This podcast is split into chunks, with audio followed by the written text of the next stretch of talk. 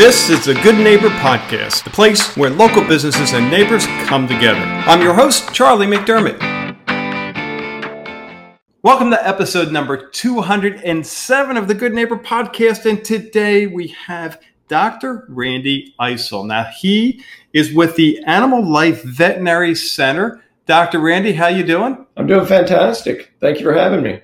Absolutely, and really appreciate you making time. I know how busy you guys are, and um, really appreciate the wonderful work you all do. And I want to start with first introduce your company. Tell us uh, all about the Animal Life Veterinary Center.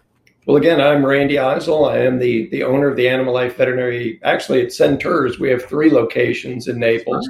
Yeah. Uh, you know, the main location on Pine Ridge Road, then one at Mission Hills, and one at Eagle Creek.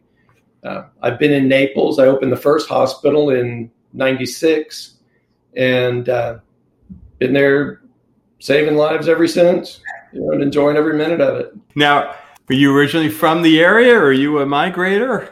I'm a migrator. Yeah. My father was in the Air Force, so I've lived everywhere. You know, I was born in Southern California and lived everywhere from Southern California to Mississippi and Texas, Philippines, the Northeast.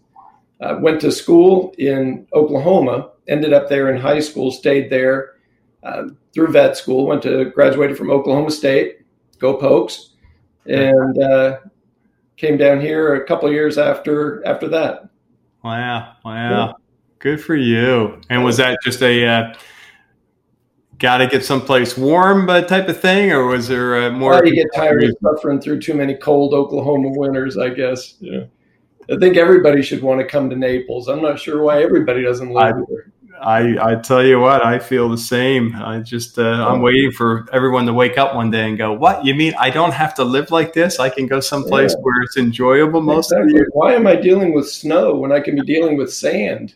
That's great. So, how about you know what drove you uh, to get it to become a veterinarian and to get into this business? You know, it's really funny because I get that that question asked a lot, and and I wish I had a really great answer, but I really have no idea. All I know is that my mother will tell you that for as long as I knew what the word was, that I could tell you that I wanted to be a hmm. veterinarian.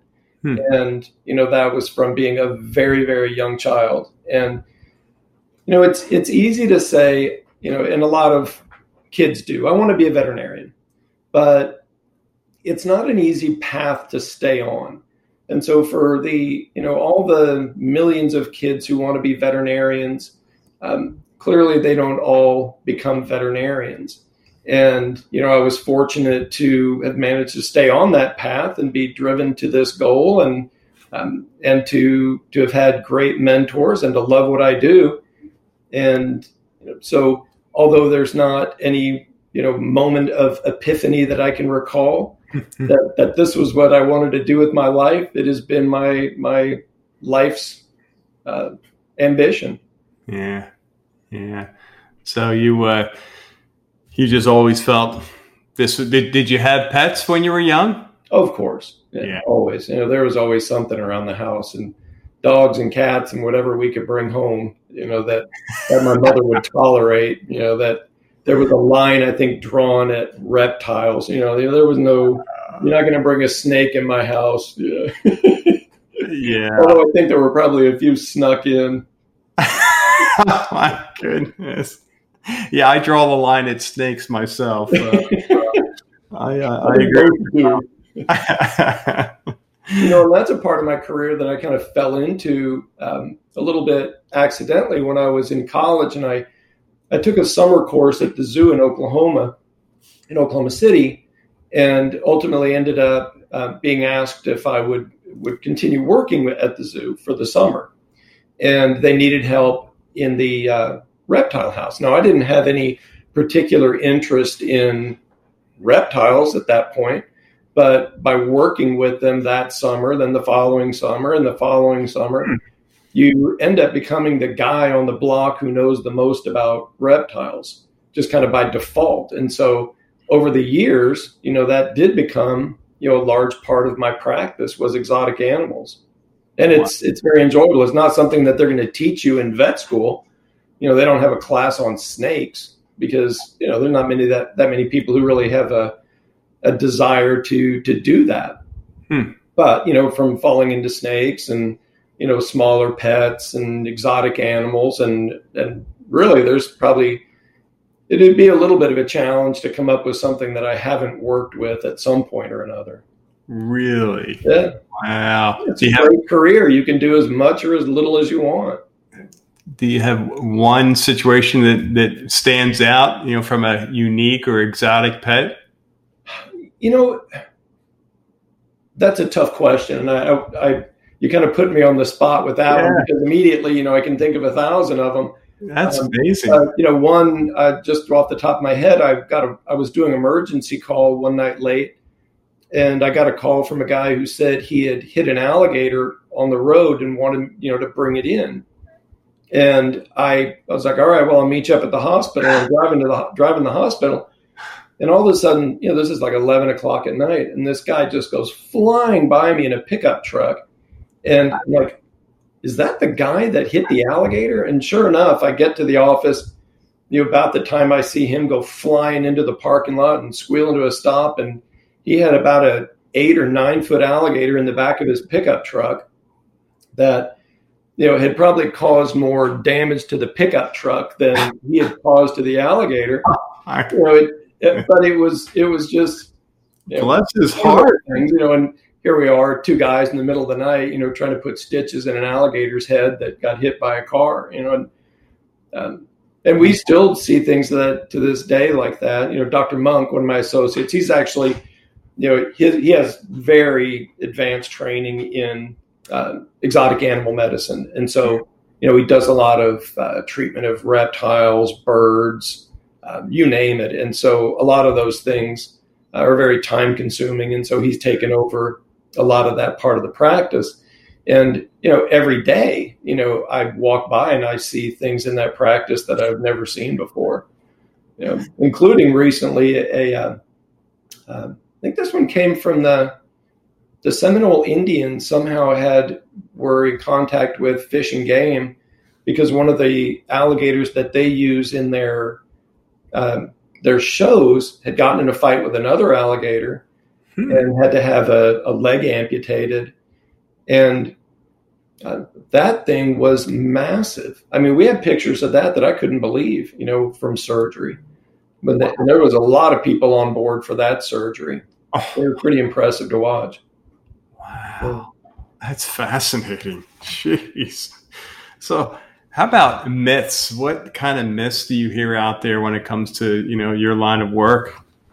Well, I, I think that for the most part, people are pretty well educated about what goes on in veterinary hospitals now. I, I think the biggest thing that I find that people are surprised by is the, the the breadth of what we do. You know, people are exposed in a veterinary hospital to what they see in the waiting room and in the exam room for the most part. But anytime that they have the opportunity to come into the back of the hospital they always seem to be surprised by, wow, you know, you have two surgery suites, you've got a full, you know, lab for blood chemistries, you got a you know digital radiology suite in there that costs a hundred thousand dollars. You've got you know a full pharmacy. You've got a squad of people back there working behind the scenes, and it and it's just you know you you see the back you know, or you see the front rather, and you don't realize that that's kind of just yeah. the tip of the iceberg of what's going on, you know, back behind the scenes. And I think people generally are very surprised by that. Hmm. Pleasantly, I think. Yeah. Yeah. Wow. And that's why, you know, I always invite people to, you know, if you want to see the back, come on back. You know, we're not hiding anything. you, know, you come back and see what we do. Right, right. Wow your three different locations, are there different services uh, provided in the different locations? In general, no. There are three full service hospitals. Yeah, yeah that's very great. much like each other. Although I think my doctors all have, you know, kind of sub uh, focuses, you know, what they like to do. Like um, Dr. McLean um, at the Mission or at the Eagle Creek Hospital, rather, is an expert at rabbits. She's a rabbit owner herself, and you know, whenever I see a rabbit, and rabbits are challenging uh, veterinary cases always. I, you know, I'm on the phone with her, you know, calling her, you know, Doctor uh, Dr. Monk, like I said, he treats our exotic animals. Uh, Dr. Foster does um, uh, acupuncture, and she's an amazing clinician, as is Dr. Wow. Beth at the Mission Hills Hospital. And um, Dr. Mitch, you know, is our uh, our expert surgeon. He does all of our, you know, high tech surgeries, and some of those can get really high tech. You know, from hip replacements to you know bone plating, knee repairs, you know, I've, thoracic surgeries. You know, just incredible things. Wow, wow, that's amazing. Like I said, I think people are surprised what we do. You know what um, you know what a you know, couple little hospitals in Naples, Florida, are doing every day. And knee replacements. That's uh, yeah, yeah, yeah. yeah. That mostly dogs, or you yeah. Yeah. Yeah. yeah. Very cool. Very cool. So when you get out of the office, what are you doing for fun? Well, I, I spend a lot of time uh, restoring antique cars, building hot rods, and craftsman furniture. And I have a, a shop and keeps me close to home. Uh, my wife doesn't have to worry where I am. wow. I'm 100 feet out the door in the in the garage. So Wow. Those are the, the biggies. You know, I, I like to keep busy and, you know, I think, yeah. I think most veterinarians are that way, you know, that they, they have to keep doing something, you know, it's hard to just sit and, yeah. you know, and relax. You know, you always feel like, you know, I should be creating something or building something or fixing something. Yeah, it's your way of relaxing too, right? It is absolutely. You know, yeah, you kind of turn off your brain a little bit and sand a piece of wood for an hour, you know, and, and time just flies. Yeah, neat, neat. Are you working on a uh, car currently? Uh, yeah, actually, uh, a 51 Ford Woody wagon, you know, which oh. is kind of a blend of those things because the woodwork on that is uh, it's basically like building a giant rolling piece of furniture, you know, with all the same challenges, but with a motor added to it. So, wow that's been a long project. It's probably one I should have walked away from on day one. but everything is learning curve. You know, it's when you don't have anybody to teach you how to do it, you watch an internet video and yeah. say, all right, well, yeah. give it a try. Give it a go. Oh, yeah. that's great. That's great. Absolutely. So, how about a hardship, uh, something that you've been through in the past that you look back on and say, hey, I'm better for it, I'm stronger? Anything come to mind? Well, you know, I think that there are, yes, a few things specifically that come to mind, you know, but in general, you know, every day as a business owner and as a veterinarian, you face challenges over and over and over. Every case, every time you walk in an exam room, it can be a challenge. And you know those those challenges, you can look at them two ways. You know, as hardships or as opportunities to to learn and to um, you know to to heal something you know, at, at Animal Life, our our official slogan is, you know, we're here for life. You know, the the unofficial slogan I think we stole from a TV show is, you know, it's a beautiful day to save lives. You know, and you walk in every day ready to face those challenges and and hopefully to to achieve those goals. And uh, you know, it's it's just again a, a great profession to keep your mind every 15 minutes, you know, active on something else. And even after you know 30 years of practice which is still a hard number for me to believe that that you know that's true but that that happened in may you know came 30 years. That um, there's still things that you I've never seen before. You know and I saw a case the other day a young lady came in with a dog that had a very strange um, disease process going on with her dog's feet. I looked at her I said I'm not going to lie to you and tell you that I have any idea what this is because I've never seen this Hmm. But you know, fortunately, with the the doctors in my practice, you know, that's combined experience of almost 200 years. You know, so it didn't take you know more than five minutes for you know me to find the right answer on what was going on with this and be able to um, you know prescribe prescribe treatment for it, that'll probably resolve the issue. Yeah. So you know, having people around, you know, that I may not know all the answers, but you know, I bet that somebody around me, you know, knows the answer. Yeah, I've seen it before, and yeah, sure, yeah, wow.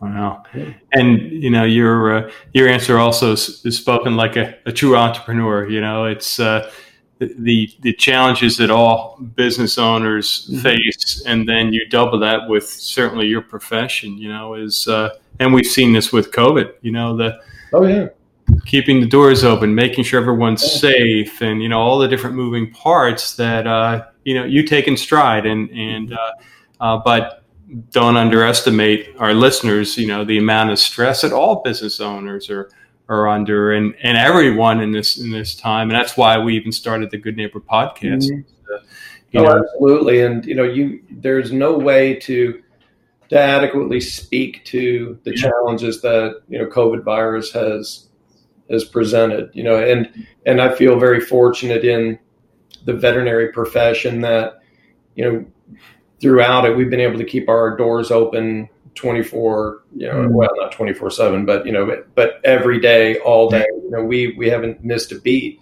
now we've had to make a lot of modifications in what we did particularly initially where we weren't letting anybody in the building we were doing a lot of what we called like either car hop service or curbside service mm-hmm. basically the parking lot became our waiting room and you know my nurses would go out they would um, you know, take histories you know bring animals inside. We would do exams, we would do treatments, we would talk to the owners on their phone. And, you know, I, I think, wow, what if this had happened 20 years ago when everybody didn't have a cell phone in their hand? Yeah. You know, this would have been crippling. And I, I can't yeah. even imagine how we would have done it without computers, without the um, yeah. things that we have now. It's a good point. You know, for all of the, the, the, I think the, challenges that computers, you know, present to us every day. Um, you know, there's certainly been a benefit to this, you know, mm-hmm. just keeping this this country, you know, moving even at a slower pace. Yeah, yeah, very good point. Oh, yeah. It's a hardship. We faced it. You know, there's been a lot of sleepless nights over it. You know, you know, again, you talk about hardships and worrying. What is this going to happen? This is going. This is unprecedented. You know, what's going to happen down the road? You know, with with these things. But I think people are you know people prioritize their pets you know and to the extent that they can yeah and yeah. you know there's there hasn't been a hiccup in people taking care of them you know in fact it's been interesting that we've seen a lot of you know what we call covid puppies you know that a lot of people more than usual are getting dogs and i, I think huh. you know, people want i i believe this is a personal opinion yeah I believe that people want some sense of normalcy and control. Mm-hmm. And there's something normal about having a puppy, you know, about uh, about having something else to care for to yeah. distract you from you know those larger concerns of the world. And you know, it's it's great to see. Love seeing puppies every day. Yeah, that, I agree with you 100%. That's mm-hmm. a really good point. You know, it's we can all use a little distraction right now. So, mm-hmm. yeah. yeah. So, Dr. Randy, one thing you wish our listeners knew about your company, what would that be? Well, I think we've touched on it a little bit. Is that you know it's it's experience. It's a team approach to veterinary medicine.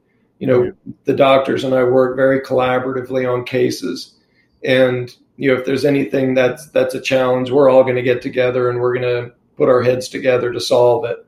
Mm-hmm. And when you have, you know, 200 years of, you know, experience, varied experience over all kinds of different um, aspects of veterinary medicine, um, you know, the chance of, of us not having, you know, somebody not having seen that problem is very, very slim. Yeah. Yeah. Yeah. Terrific.